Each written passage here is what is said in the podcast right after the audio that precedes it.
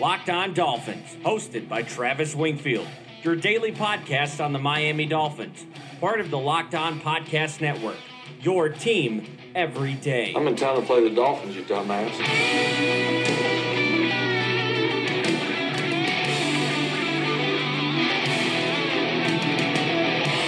What's up, Dolphins, and welcome into the Friday, August the 3rd edition of the Locked On Dolphins podcast. I am your host, Travis Wingfield, and I'm here to bring you your daily dose of Miami Dolphins football. And on today's show, the last training camp practice before the annual scrimmage at Hard Rock Stadium. The Dolphins were in shorts, and a few pass catchers shined. We'll go back into the Mike Gesicki draft vault, plus some other camp notes, and Zach Thomas's case for Canton. But first, I kindly invite all of you guys to please subscribe to the podcast on Apple Podcasts. Leave us a rating, leave us a review. Once you're there, we have that five star rating going for us, about 150 reviews in total for a now top five podcast in the Locked On Network, and of course on Twitter, the number one follow on Dolphins Twitter as voted by my peers at Wingfield NFL. You can follow the show at Locked On Fins and check out LockedOnDolphins.com, the number one blog in the Locked On Network. Jason Harina pumping out those camp updates for you guys. We have the Zach Thomas piece up live right now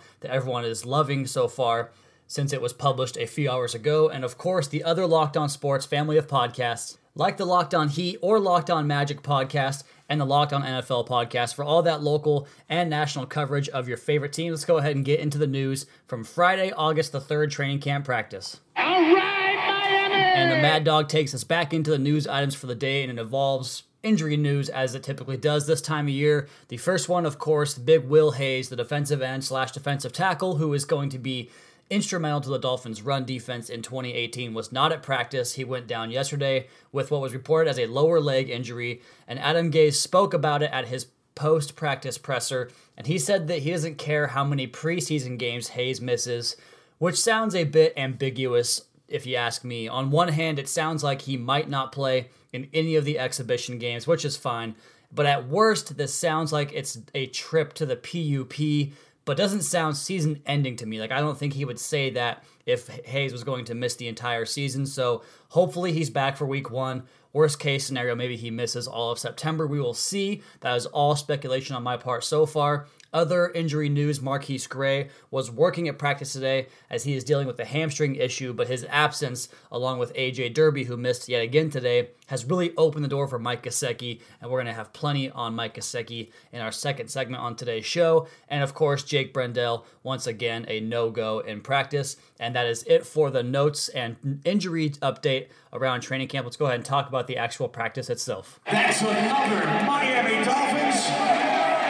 As we are wont to do on the podcast, we typically start with the quarterback, and of course, we are starting with Ryan Tannehill once again today. Sounds like he was sharp and back on course after a rough day on Thursday. And I said on the podcast yesterday that if he has back to back three pick days or back to back days where the ball is not going where he wants it to, that's when you start to worry because in training camp, it's a pretty simple routine every single day. You get to the facility, you probably lift some weights, you have some breakfast, you get in the shower, you get in your team meetings, and you go over what the practice script is or the schedule in terms of the install for different types of packages or route concepts or whatever it is you're doing for that day. You learn about it, you put it on the practice field, you practice it, you stretch the limits to see what you can get away with on tape so you can study it later in the day, and you go back the next day and try to fix the things that you messed up. So he did that clearly, got things corrected, and here the Dolphins are having a good quarterback day as Brock Osweiler and David Fales apparently shine today as well, according to Armando Salguero anyway. But Danny Amendola continues to develop that chemistry with Ryan Tannehill that has just been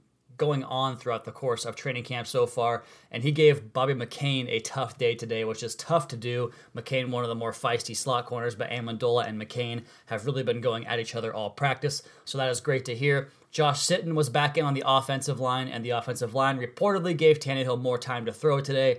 But again, the pads came off. Full pads came off, I should say. So take that with a grain of salt. Speaking of the interior out exterior rush, Andre Branch got off for what sounds like the first time in camp doing some work on Laremy Tunsil off the defense's right edge, getting into the backfield for a couple of would-be sacks on the quarterback. And speaking of the edge defense, Torry McTyer, still the first team cornerback opposite Xavier Howard. That is four out of eight days so far for the second year undrafted free agent in McTyer. So he continues to impress. We'll see what he does tomorrow at the scrimmage.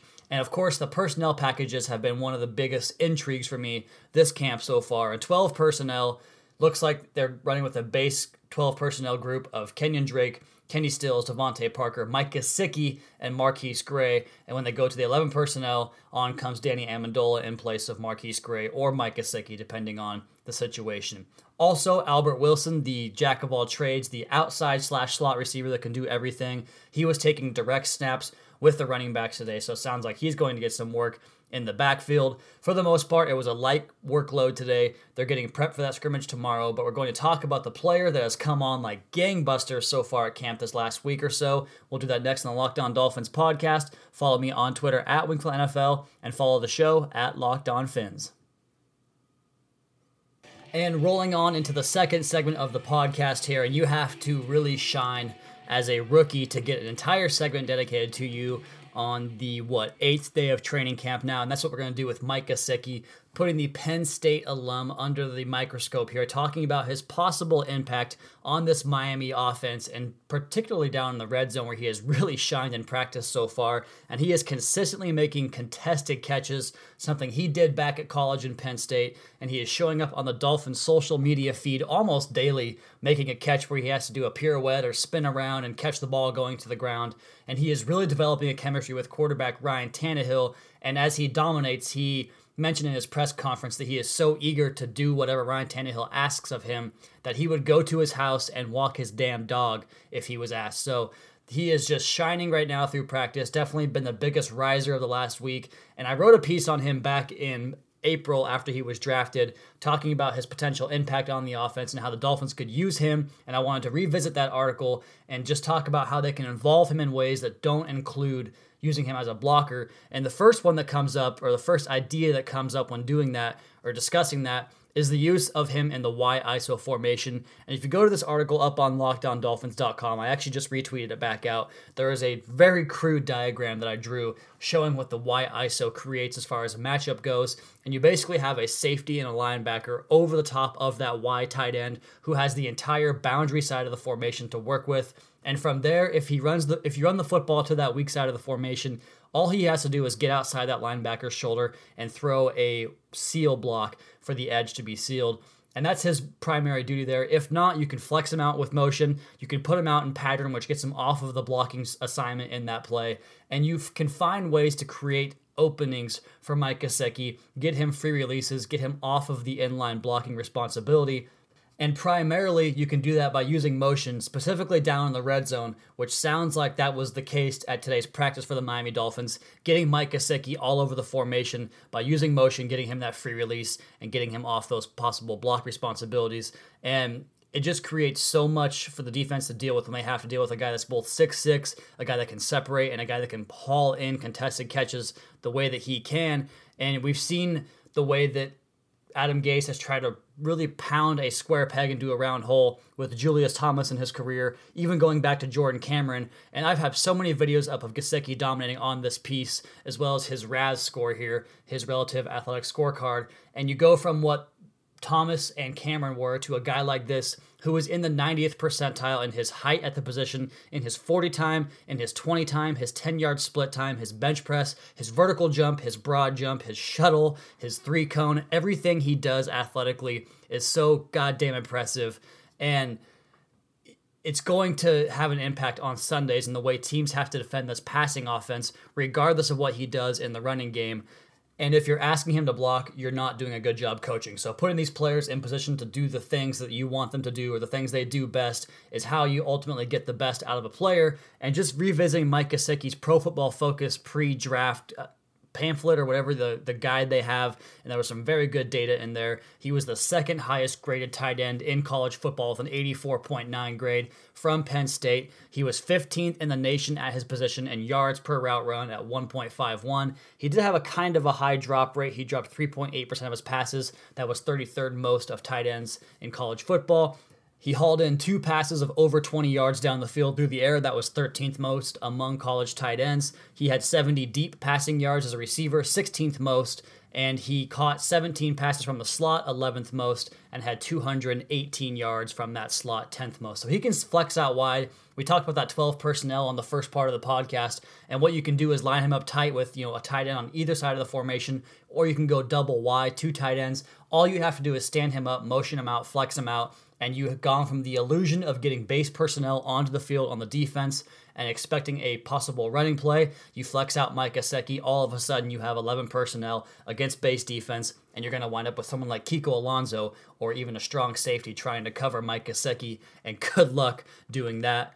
Just a few more bullet points on Gesicki from this PFF piece. He hauled in four touchdown catches out of the slot. That is third most among foot tight ends in college football. He has that big, long frame ability to tack the football and great body control to adjust to off-target throws. We have seen that throughout all of camp. He caught 75% of his contested targets. That's nine out of 12 best in college football among tight ends. Those long strides allow him to glide downfield so he can operate to the corner, he can operate down the seam. So he's not just a red zone guy, and that's where he's going to be his best, but he can offer you stuff between the 20 yard lines too and be a big play threat as a receiver there.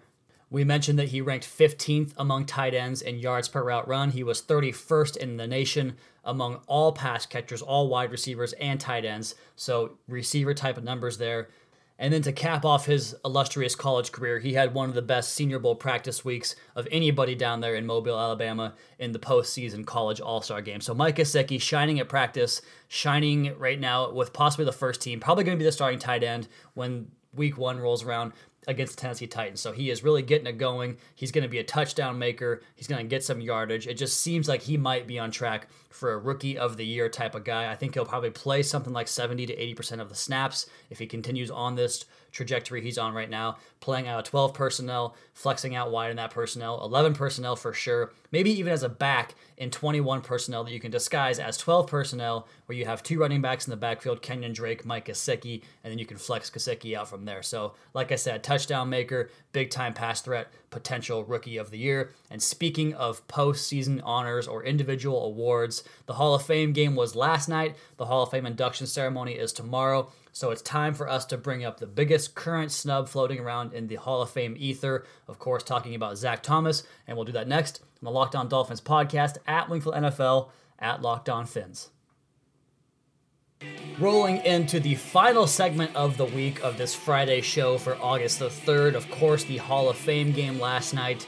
The Ravens taking down the Chicago Bears by a score of 17 to 16. Lamar Jackson looking very awful as a passer. Same with RG3, Chase Daniel, all kinds of turnovers penalties galore all over the field. But the big story during this weekend is always the players going into the Hall of Fame. And for Dolphins fans, it's about the player that's not going into the Hall of Fame. Of course, I'm talking about Zach Thomas. And if you guys haven't checked out the Fish Tank podcast yet, it's one of those five reasons podcasts.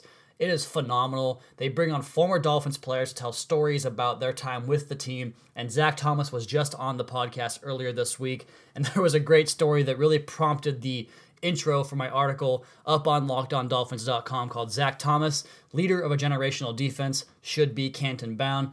And the first opening of that article is talking about how when Zach Thomas was a kid, he got ran over by a truck. His head got ran over under the tire, and he somehow survived went on to become an all pro type of linebacker. I think that's the most clear sign that a kid was going to be a football player that I've ever heard of. Just telling stories about his general football acumen. And Channing Crowder talking about how Zach Thomas would attack gaps or tell guys to shoot that gap they show this look. Or if they run double wide tight ends, go ahead and, you know, the, the run's coming to your side. So he knows all this pre snap information. And Peyton Manning really backed that up saying, quote, the most unnerving thing about playing Miami is Zach Thomas calling out all of your plays. He caused the most problems of any player I ever faced. And Peyton wasn't lying because Peyton's passer rating, and I took the years 1999 between 2003 because Peyton's rookie year, 98, wasn't that good. He had a lot of picks, was trying to get his feel for the game. And then 99, he came on like game busters. And from 99 through 2003, the Dolphins and Colts played every year. They played two times a year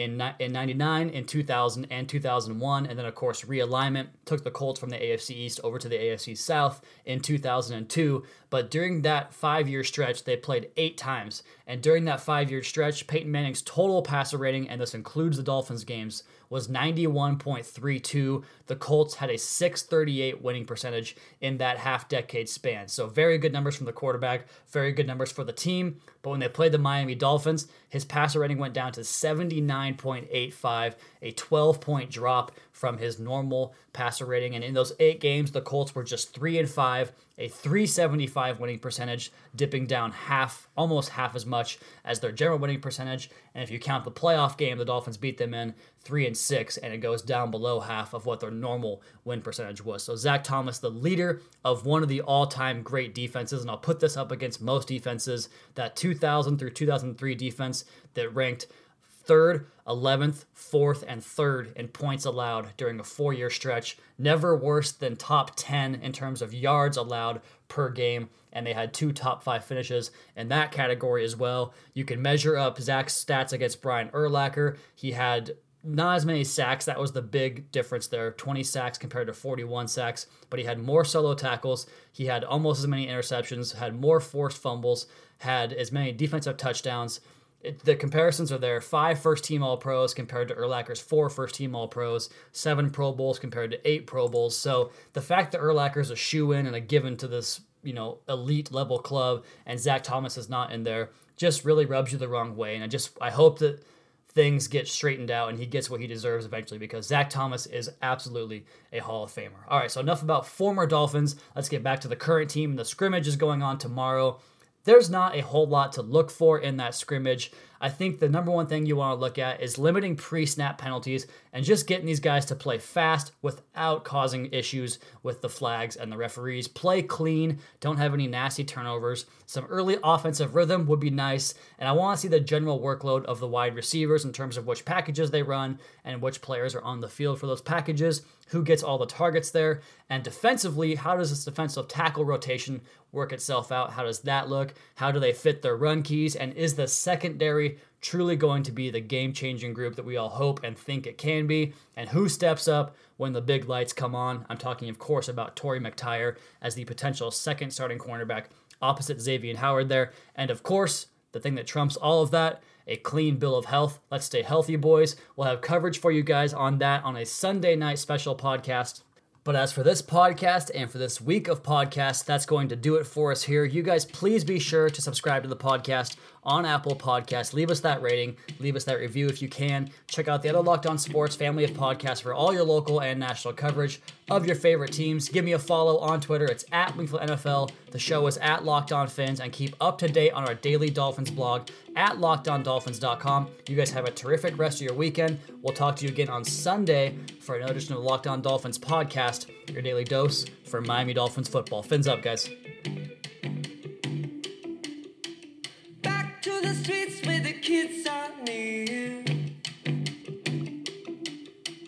Love was around the corner from you. You played well like an old time jive. Girl, I swear I've never seen you look so alive.